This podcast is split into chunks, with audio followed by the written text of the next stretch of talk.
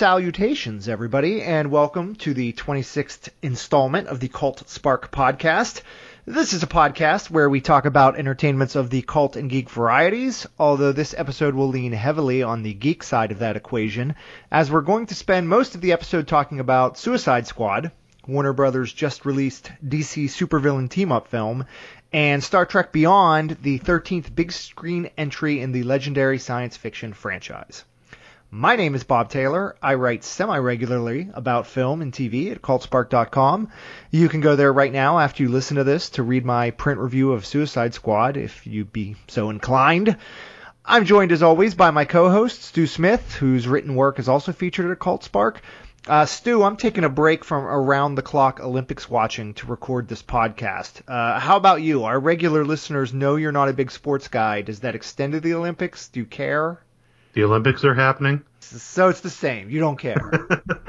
no Olympics. well, you know, I I might be watching a little bit of them if I was even able to access regular TV. But I mean, I I don't have any kind of a antenna, no cable, nothing. So the the extent of my Olympics watching at this point is watching the brief little blips that uh, Leslie Jones posts on Twitter with her hilarious commentary. That that's about it. Which are great, and they're flying her to Rio next right. week. Right, I saw that. That's amazing. Part of it, which is great.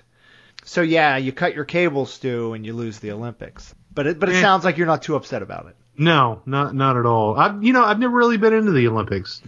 You know I'll, I'll watch you know a few events maybe if somebody else is is in the house watching them, but I mean I've never gone out of my way to watch any of that stuff. So, Stew, in our last episode a few weeks back, we wondered aloud if Suicide Squad could somehow save this entire underwhelming summer movie season. And after seeing it, I think it's fair to say that the answer to that question is a resounding no. Uh, at least from a quality standpoint, it is doing very well at the box office. But to me, uh, Suicide Squad just suffers from too many of the same flaws that Batman vs Superman and to a lesser extent Man of Steel suffered from.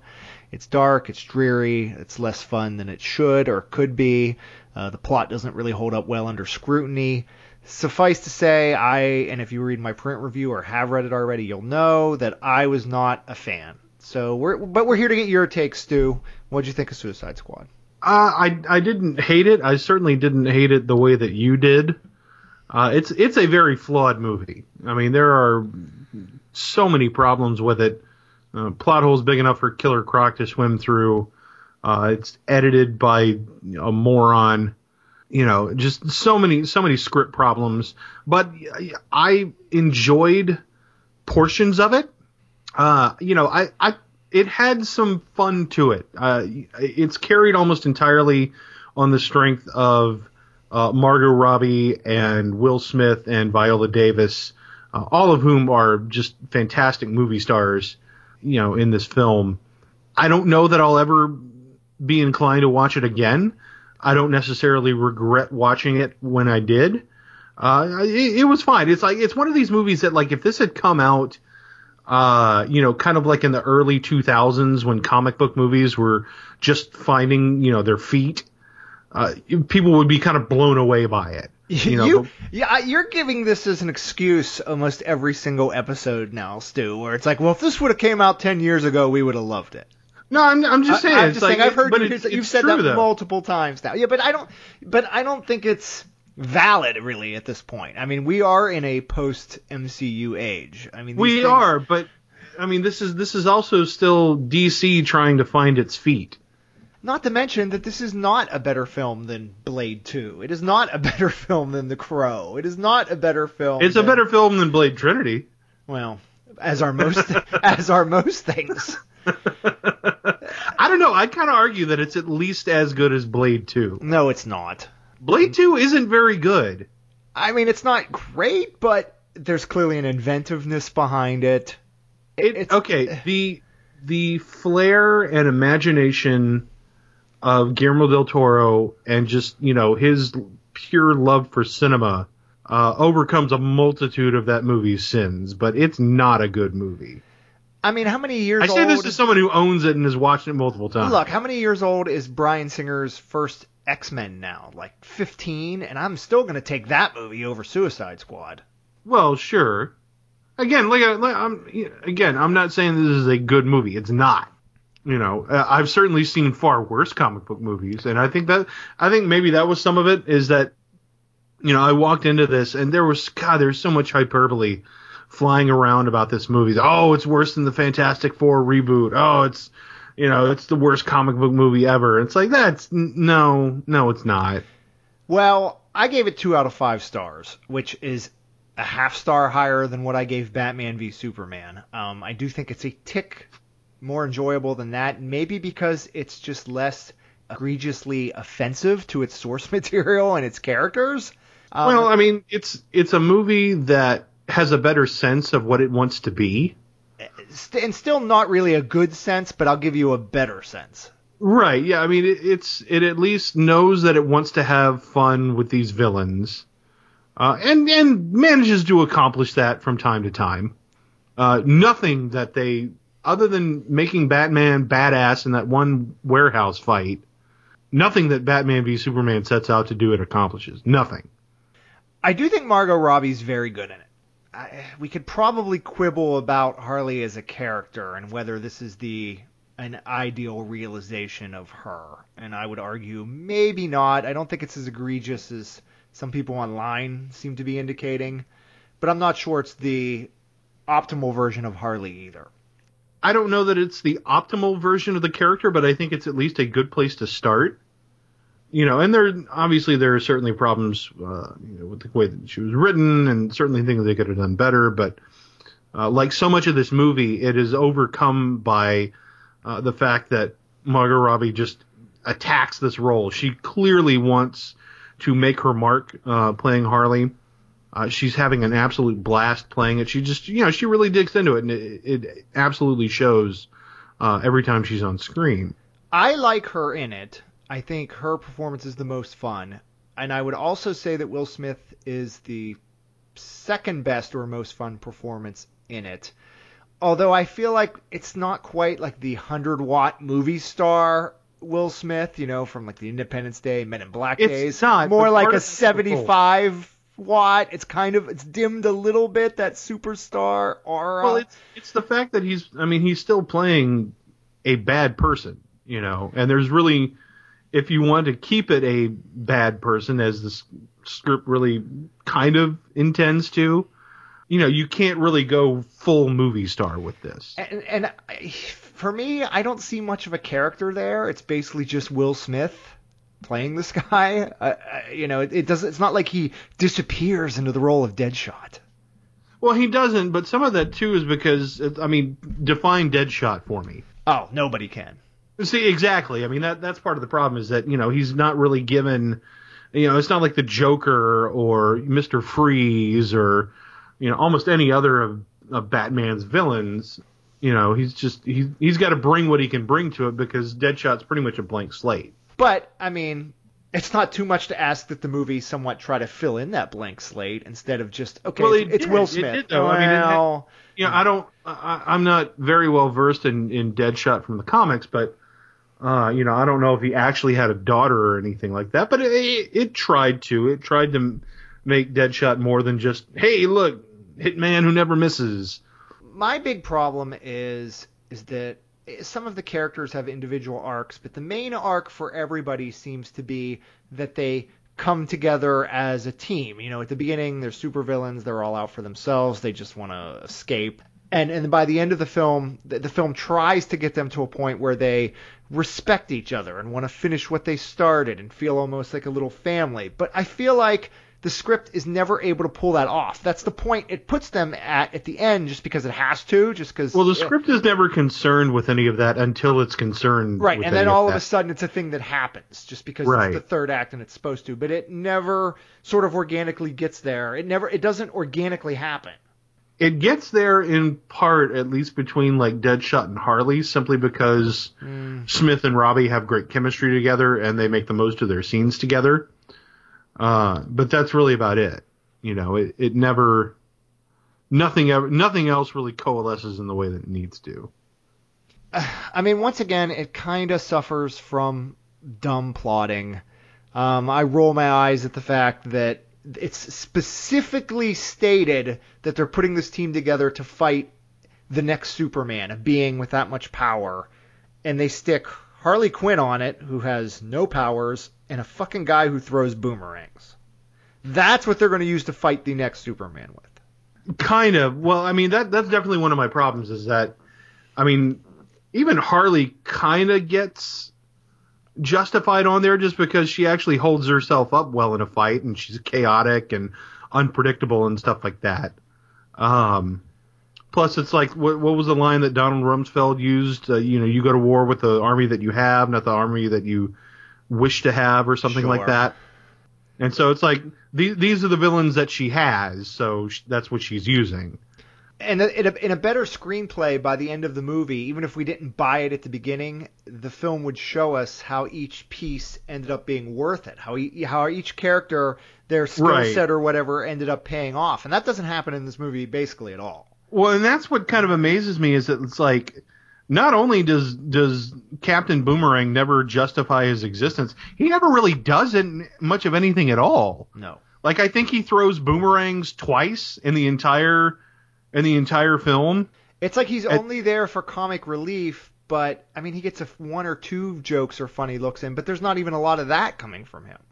Right. Well, and then like and then he leaves the team, and in in literally the next shot, he's joining the team again. It er, just it makes no sense. Yeah, I mentioned that in my review how there's like the one really good joke and they totally neuter it. Well, it's like you know, there's a there's a part at the end where they have to go underwater and I thought okay, they're going to use Killer Croc to go into the water and do this part of the mission and then he's not even really invited. He like forces his way into that. Right. Like he, well, that was that like was they're one of my big send like scuba diving soldiers down, and Killer Croc's like, no, I'm gonna do this, and it's like, well, if you're not gonna send the Crocodile Man under the water where he lives to do this, why bring the Crocodile Man in the first Right. place? Uh, It just it it's amazing the way that the script it's it's almost like it goes out of its way to not justify some of these characters.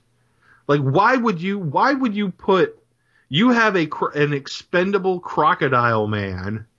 Why would you put your your human soldiers at risk when you I just I, I mean, yeah, I, it's I it's, can't even I can't even finish it without laughing because it's, it's so dumb, stupid. and you know what? It's I- so ill thought out. and I don't want to make it like I don't want to make it seem like this is the only reason I'm writing it off because you know what? Lots of comic book movies are dumb. I think The Dark Knight. It, we've mentioned this before, but I think uh, Christopher Nolan's The Dark Knight is one of the best comic book movies ever. But we can still get in and pick apart some of the dumb shit that happens in that movie. Well, I mean, that movie is literally built on coincidences. Right. So Like it- every everything that the Joker accomplishes, it's like that's pure chance. Right. So it's not like So- I, I don't want it to seem like well I don't like Suicide Squad because it's stupid. There's a lot wrong with this movie, but just the lazy screenplay is one part of that, and it is lazy.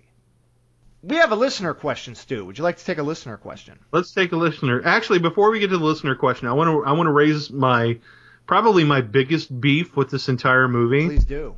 So Katana is in this as Rick Flag's bodyguard, Yes.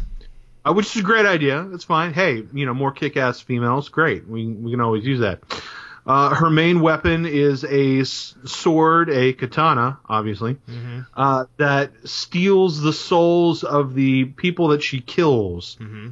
How do you have a movie, an action movie, where she uses her sword, but it never sucks a single soul the entire time? Like how how do you mess that up? How do you not do that? It is, it is asinine and further proof that this film is really based on a foundation of a bunch of sort of half realized ideas, if that. Uh, yeah, well, and you know, some of the it feels like this was, even though we there were like how how many like what a month long worth of reshoots. Is that what it was? Something like that. I don't know. It was they Uh, tinkered, you know, all the stories that It, come out it now still after the feels fact. like this. It still feels like this was the first draft of the script. Right. And, and you know, they put this movie together in a hurry. Although the next film we're going to talk about got put together in a hurry too, and it the the end result was a lot different, which we'll get to soon. But for now, we're going to do our listener questions too. We have Is a this the listener first question. listener question we've ever We had? I think so. First ever listener question. I, I don't usually put out the call for listener questions, but we seem to be picking up some more listeners, so I'm hoping we can turn this into a regular feature from here on out. But uh, my Twitter buddy Matthew DeWaskin wants to know, and I hope I pronounced your last name right, Matt. Uh, he asks, was Suicide Squad as bad as the reviews made it out to be, and would a director's slash extended cut help? Uh, no, I don't think it's as bad as uh, a lot of the reviews are saying. I think there's a whole lot of hyperbole, as I said earlier. And yeah, I think that uh, an extended cut absolutely would have helped because you know so many of so many of the problems uh, you know are with it just seems jumpy all around and it, it asks for uh, emotional payoffs that are not earned and so yeah if you had a chance to flesh a lot of that stuff out um, then certainly yeah it, it it's not a guarantee that it would improve the movie but it certainly would provide for the opportunity for it Now, when Matt says as bad as the reviews made it out to be, uh, it kind of depends on, you know, because you see a lot of people bitching about the Rotten Tomatoes score, which is in the mid to high 20s. And I see a lot of people saying, oh, this movie doesn't deserve a, you know, a 27% Rotten Tomatoes score. But I think there's a little bit of a fundal, fundamental misunderstanding of what that means. Uh, you know, Rotten Tomatoes only counts reviews as positive or negative, as fresh or rotten. And if a movie's, uh, you know, if a movie's at a 30%, it doesn't mean that critics are on average rating that movie a 3 out of 10. It means that 30, it means that 70% of critics are saying this is not a good movie. So, I mean, if you look at that Rotten Tomatoes rating and see a 27 or whatever, I, I mean, you could make you could make the argument the movie that number seems low for what this movie delivers, but I mean, if you're telling me that you know 75% of critics or whatever the number is didn't think it's a good movie, that's deserved. sure Or you just think some particular reviews are too harsh. Uh, yeah, I mean, I, I think that some reviews are particularly harsh. Uh, you look at Scott Mendelson, I think, uh, and you know he he declared it worse than the Fantastic Four reboot, which uh, that makes me wonder if he actually watched, you know, one or the other of those two films, uh, because because it's just, I mean, it's they both have similar problems, but Fantastic Four reboot is so much worse than this. I mean, I haven't seen that still, of which I'm proud. Um, I mean, I could say Suicide. Squ- I mean, going back a little further, Suicide Squad's better than Green Lantern. it is better. I mean, look, it's not it's not an awful movie. It's not a good movie. Uh, but it's not a bad movie either. It's it's okay. it it's has a, lot. No, it has a, it's- lot of no, problems. it's it's a bad movie, Stew. It might not be terrible, terrible, but it's bad. it's watchable, Mm, which makes it better than bad. Mm. As for a director's extended cut, I see. I have a problem with ext- extended cuts of movies anyway. Put the best version of your film out in the theater. Well, Just- sure. I mean, that, that. that's the ideal, but I- not every not everybody is allowed to do that, I, I, you know, there's that. especially within the studio. you know, there's the three-hour R-rated cut of Batman v Superman. I'm Not interested. I'm not interested. I mean, if you if you can't get me to enjoy what you put out in the theater, I have no interest in an extended cut. And I don't even really like extended cuts of good movies. Put, Uh, an extended cut can do a lot to a movie. Like, have you seen the director's cut of Kingdom of Heaven? I have not. I hear good things. It is basically a different movie. Well, there are instances where it can be okay, and something like that, or something like Alien Three, where the original direct, you know, where the director's vision is just stifled by the studio, and then there's some sort of historical context for going back. And here's in the Alien Three example, David Fincher eventually became the David Fincher. So there's some his- historical context present where you'd want to go back and maybe see what his version of that movie would look like. So 10, 15 years after a movie's released, there's a there's a reason for maybe wanting to see a different take on the movie that was shot at one point. That I can get. But six months after a movie comes out, putting together an ultimate edition or an extended edition, I, I'm not a fan. Like if Lucasfilm comes out tomorrow and says we're putting out a, an, an extended edition of The Force Awakens that's 20 minutes longer than what everybody's seen, I'm going to be annoyed. Well, sure. I mean, I'm not saying that I wouldn't be annoyed, but I mean, it's not a matter of annoyance. I mean, it's a it. That's not the question. The question isn't would you be annoyed if this happens. What, The question is would it benefit? And I mean, on one And I think I think that it could. I, I, on one hand, like one- said, I mean, again, I think it's a bad film, so there's not a lot of. It can't get worse, really, from this. I mean, it can, but theoretically, Oh, it like, can absolutely li- get worse. I mean, it could get worse, but likely that's not going to happen. Uh, so, I, I mean, I guess theoretically it could be improved by maybe throwing some deleted scenes back in. But again, this isn't a matter of a movie that was made and just a lot of stuff got cut. This was a movie that was made and then reshoots were ordered to completely change the tone from what what has been reported. So that's like, you know, if you just throw a bunch of dark stuff back into it, it's only going to seem more chaotic with these drastic switches in, in tone. So you can't really do that, right? It depends on how much they reshot and you know what those reshoots were intended to replace and and, and again, like I said, uh, you know, an extended cut isn't a guarantee that it would be better, uh, but it certainly has the potential for it. Uh, potential, sure. But again, if if you're not impressing me in the theater, which already sucks up two hours of my time, I'm not interested in giving you two and a half, six six months later to try to convince me. Then I don't like it. But we'll see if that happens. Do you think there'll be a different cut that comes out on Blu-ray? Oh, I I would almost guarantee it. Which is going to be weird since we got the Batman v Superman cut. This cut, like, are all DC movies going to have extended cuts or more graphic R-rated cuts? Is this? Uh, are they I- gonna, are that, is the whole is the whole DCEU going to be a different set of movies on uh, you know at home? I think that this is probably the last time that you'll see something like that. Just because I think that, I mean, part of the problem is that this is, this movie suffered the fate of coming out after Batman v Superman, and even though it made a lot of money, nobody really liked it. And so DC Warner Brothers was desperate to try and change course. Uh, you know, so that which is part of the part of why it feels so jumbled, uh, because you literally have conflicting ideas of what this movie needed to be, butting heads with each other.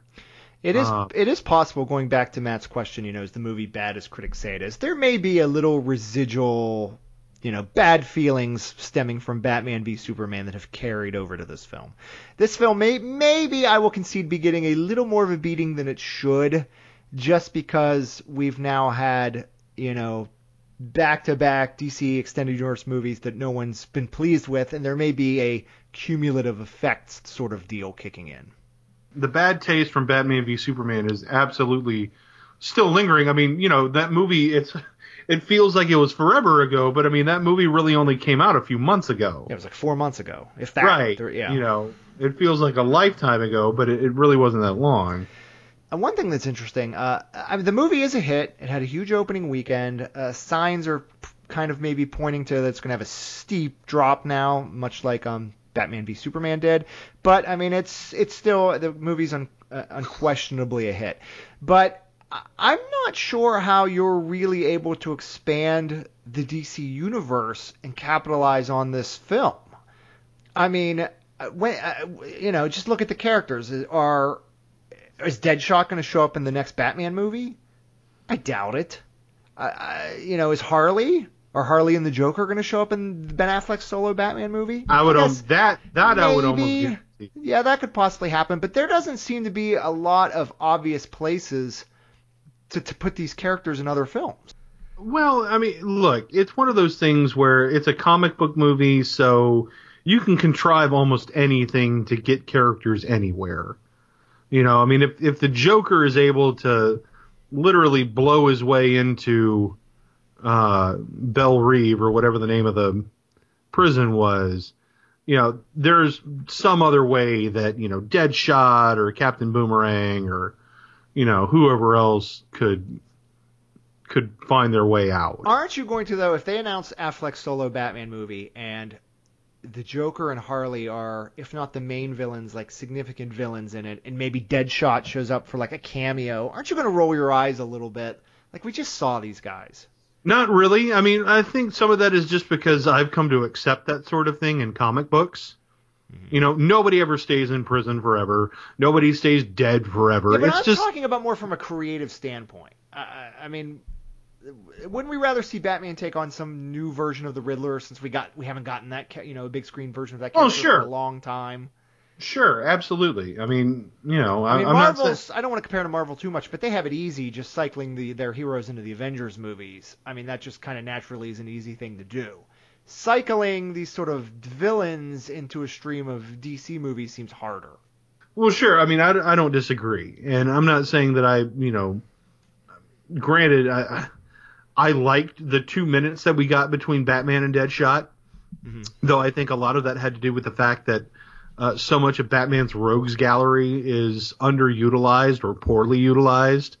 Uh, I would be I would be perfectly fine if we didn't see the Joker for another two or three Batman movies at least you know, I we we've seen that character enough times and enough mediums.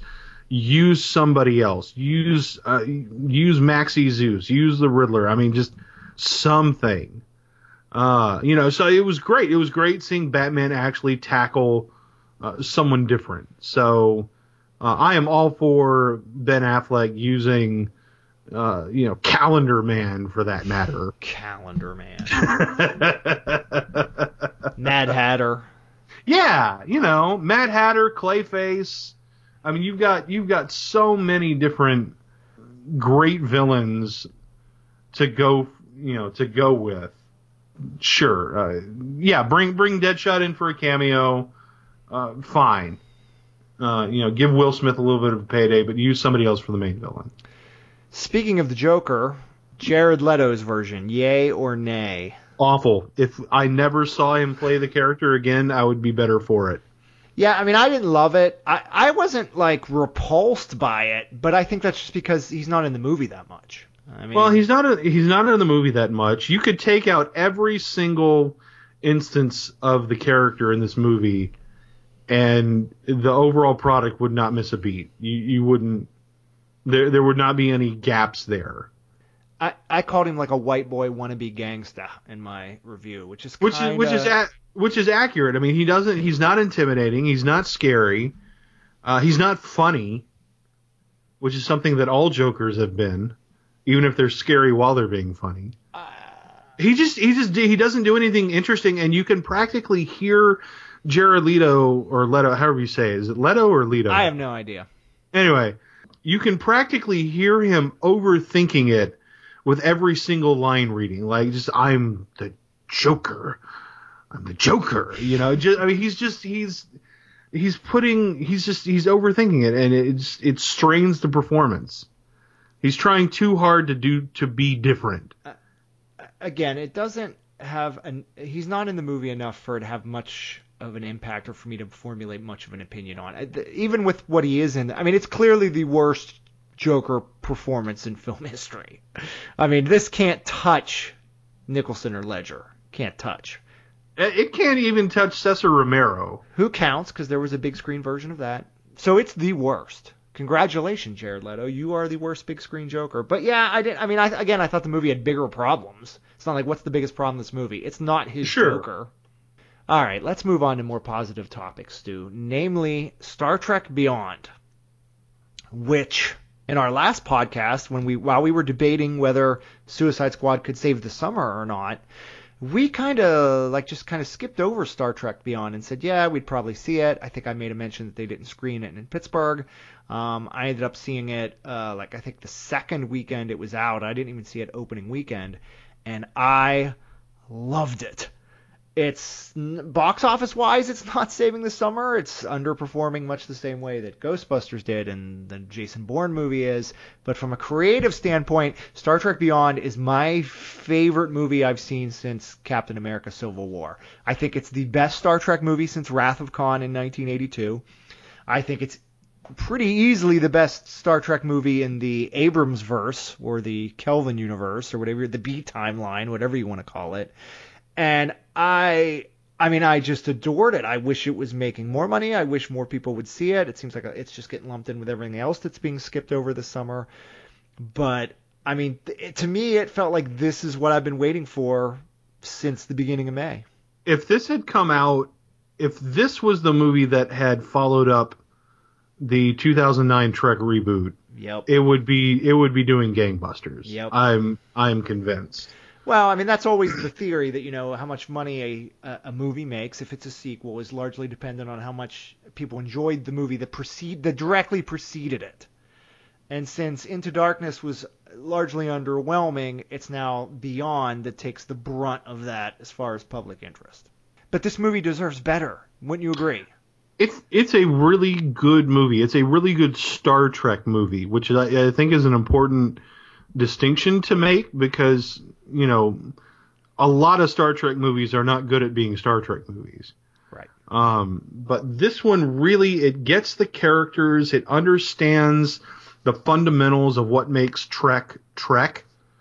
Uh, you know, well, it it's just nailed so just optimistic and positive and about unity and family and teamwork and having a mission that you're committed to and sort of all those ideals. Well, and it, and it, it it drives those things so hard. Like I I honestly can't remember the last time there was a movie that was so committed to the concepts of you know of optimism and uh, you know strength and unity and things like that, and it, it and it shows why those things are are superior, why they're why they're the, the you know the superior outlook and approach and things like that. It's such a warm And that's something- movie. It's such a war- it- it- there's so much warmth. Is It, the word I it's something that we haven't. I I'm honestly struggling to think of the last time that we we saw that in a Star Trek movie.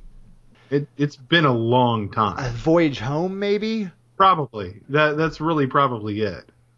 Which I would probably put this on par with with Voyage Home. See, I'm someone who thinks Voyage Home is a little overrated. I like it, but it it goes too comedy for me. Well, I mean it.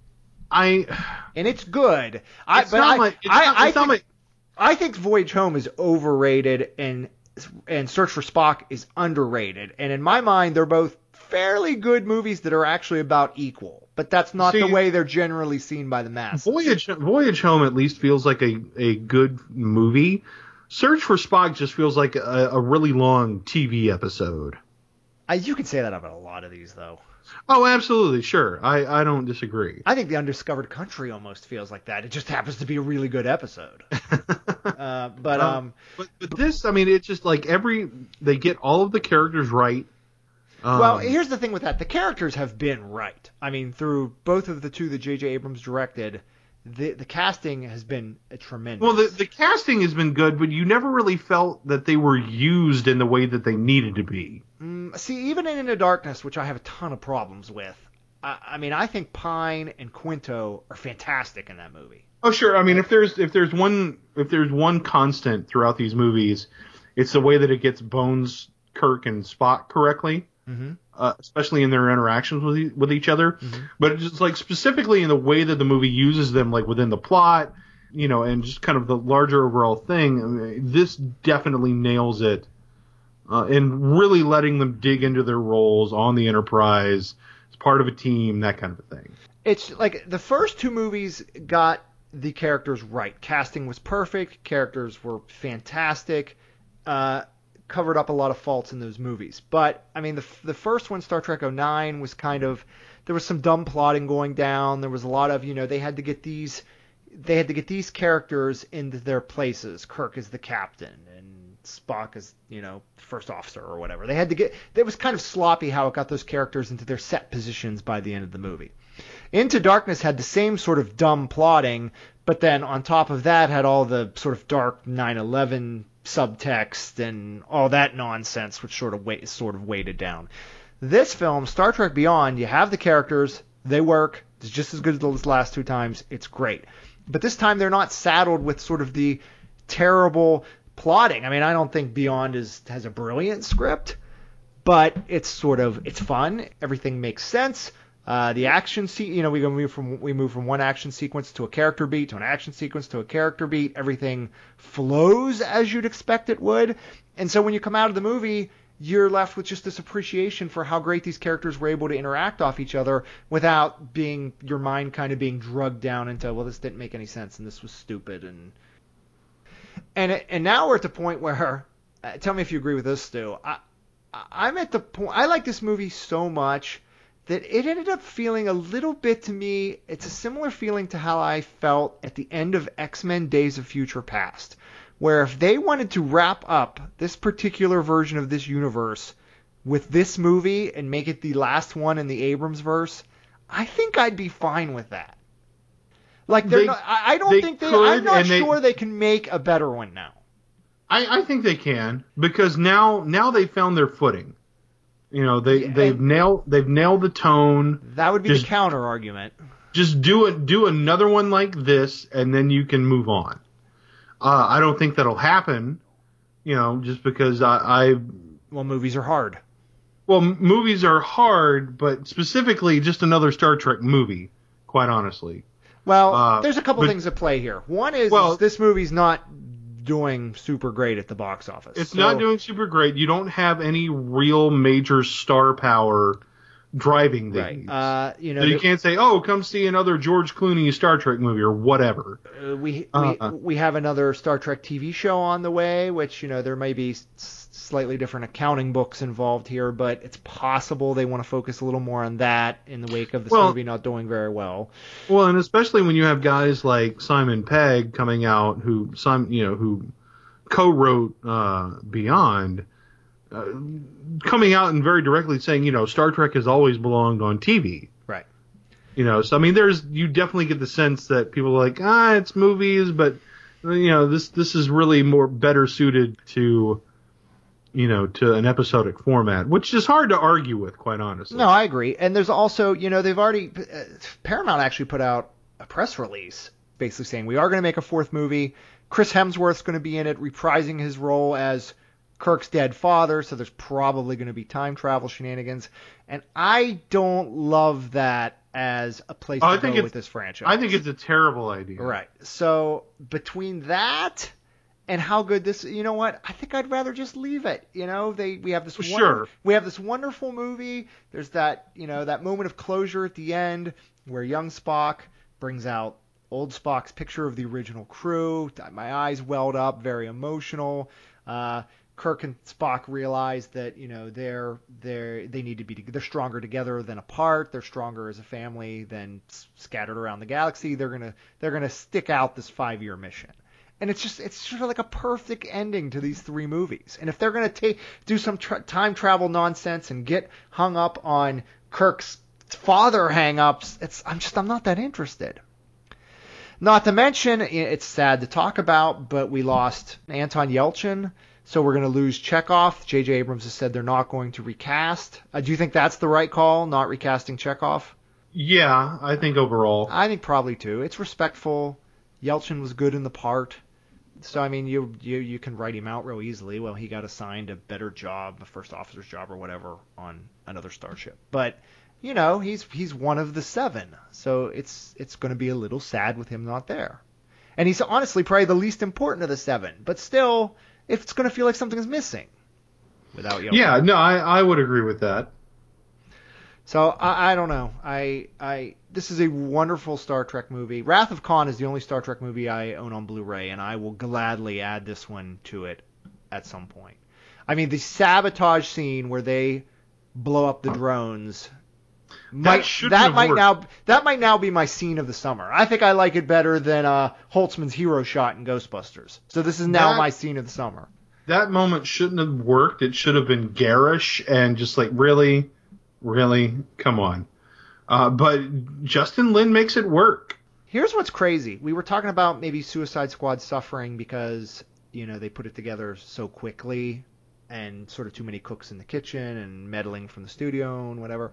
I was listening to uh, the Empire podcast, their spoiler special on Star Trek, and they were interviewing Lin and Simon Pegg. And just director Justin Lin, screenwriter Simon Pegg, who also plays Scotty, and his co-screenwriter Doug Jung, those three people had never met prior to making this movie. Bad Robot, J.J. Abrams' company, and you know to some extent J.J. himself, hired them all the same week, flew them to London, put them in a room, and said, "Justin, meet Simon, meet Doug, meet Justin. You guys have six weeks to put together our new Star Trek movie." And they had to bang out a script, come up with a story, and bang out the script in six weeks when they were ready to start shooting. Now, how does that movie end up working so well? Well, I think some of it is because you had people collaborating, Mm-hmm. uh, and collaboration always leads to better results. Whereas David Ayer is the sole credited screenwriter Mm-hmm. on this. On Suicide Um, on Suicide Squad, Yeah, on, on Suicide Squad. right? You know and, and i really i honestly think i mean some of it just comes down to uh, justin lin is a better filmmaker but I, I also think these are people who really respect the material. well that that was going to be that was going to be my next point is that this it's clear that i mean you know you listen to justin lin talk about growing up watching star trek and the way that it affected him uh, this is something that he not only loves he fully understands Mhm. Uh, on a conceptual and thematic level. I mean, just he gets it, you know. And Simon Pegg, I mean, he's he's the same way. He's you know he's he's the geek who made it, but he's not the geek that gets blinded by his devotion to these properties. He understands what makes a good story. I mean, again, it's hiring the right people because you get the sense that these are these are guys that you know if you just stopped them on the street, having never thought about this before, and said, "What would you do if you could make a Star Trek movie?" Within 10 minutes, they're going to have some pretty good ideas that are in the spirit of Star Trek. Just because, yeah, just because they're they're you know they're fans and uh, you know and Pegg's been around for a couple of movies as an actor and has been able to see what's worked and what hasn't worked and you know, probably came in with a, a, a sort of a clear direction to move either, you know, steer into the stuff that was working from the first two movies and steer away from the stuff that wasn't. But um, man, what a great movie! I mean, just just a great, great movie. I was blown away. So if you haven't, I mean, and the box office shows maybe you haven't, go see Star Trek Beyond. I mean, trust me, it's worth seeing on a big screen. It's a good looking big screen science fiction movie. It's a ton of fun. It's really funny. The performances are great. I really can't speak highly enough about it. So just such a surprise coming towards the end of this summer. Um, Stu, we're going to end this episode with a new segment.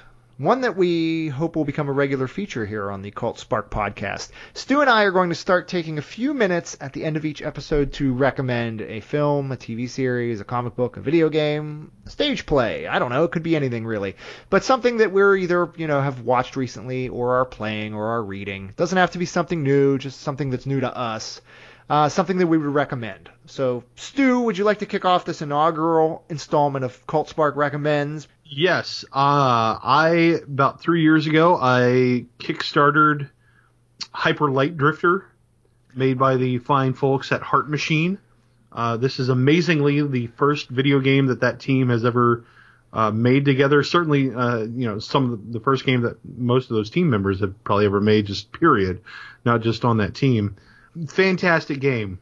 At, I mean, and you know, not just saying that because I spent money that went toward the production of it it's really good. It's uh, it's done in a kind of top down, uh, you know, chunky pixel 16 bit uh, graphical style, uh, and it's just it's it's kind of like I'm trying to think of the best way to describe it. It's it's like Zelda but with uh, laser swords and guns. I don't know. It's just it's a phenomenal uh, action adventure game uh, that is uh, it's difficult, it's challenging. Uh, all the hidden secrets are very hard to find, uh, but it's very rewarding because the combat is fantastic. The world building is phenomenal. Uh, there's not a single word written or spoken, at least not in an intelligible language, the entire game. But you still get a perfect sense of, you know, or at least a really strong sense of the story that's going on you know, of the world as it used to be versus how it is now. It's just it's just a great game, fantastic game. Uh, it's very difficult. Uh, this is not a game uh, if you like your games easy, but it's just it's extremely well made, well worth the twenty bucks that you'll drop to uh, to play it. And it's available pretty much for every system and PC. yeah, uh. PC, PS4, Xbox One, uh, it's all there. nice. So unless you're only a poor sad Wii U owner, or is it on Wii U as well? I'm gonna guess no. Uh, it is currently being worked on for the Wii U. That's all right. Nobody owns just a Wii U anyway, so go play it on your non-Nintendo system of choice. I think it might be coming out for Vita as PS Vita as well. I'm not sure. My pick, Either way, chances are, if you play video games in any way seriously, uh, you have a way to play this. I'm going to go with something I'm currently reading. Uh, you know, I'm starting to prep for Doctor Strange, Stu. I'm excited for Doctor Strange. I start. There's a current Doctor Strange Marvel run that's happening right now that I started reading that uh, I thought was okay, but wasn't really doing it for me. So I went back and I bought uh, a limited series that came out in like 2000, 2007. It's called Doctor Strange: The Oath. It was written by the great Brian K. Vaughan, who we know from writing Y: The Last Man and Saga. Uh, it's a quick read. It's five issues. I actually just started it. I'm only three issues in. I have two issues more to go. But I feel comfortable recommending it now anyway because even just three issues in, it it has that Brian K. Vaughan sheen on it, and I'm actually enjoying it a lot better than I am the current run. But if you're interested in checking out some Doctor Strange comics before the movie comes out in November, I highly recommend Doctor Strange The Oath by Brian K. Vaughan. I got it on Comixology. I'm sure you can read it if you're a subscriber to Marvel's digital comic program. I'm sure you can order the trade from Amazon. But uh, it's a lot of fun. All right, Stuart, I think that's an episode. If you want to follow us on Twitter, I'm at Robert B. Taylor. Stu is at Stooby Doo. Uh, if you want to ask questions, like I said, we're going to start trying to do some listener questions. So if you have questions about something, if you want to yell at us about something we said in this episode, tweet us and we'll address it in the next episode. Or if you have questions about sort of pop culture things that have gone on in the next few weeks, you know, in between episodes, feel free to ask. We'll, we'll answer. We love, you know, we'll fill up time. We'll sit here and bullshit about whatever. Uh, in the meantime, you can also find Cult Spark on Facebook or Twitter. Uh, you can find our podcast on iTunes. Please follow us, like us, rate us, review us, all those fun things. It makes us feel good. It makes Stu feel really good. It always makes me feel good. Uh, but Stu, seriously, thanks for uh, joining me tonight. And we'll be back in a few weeks with our next episode. Bye, everybody.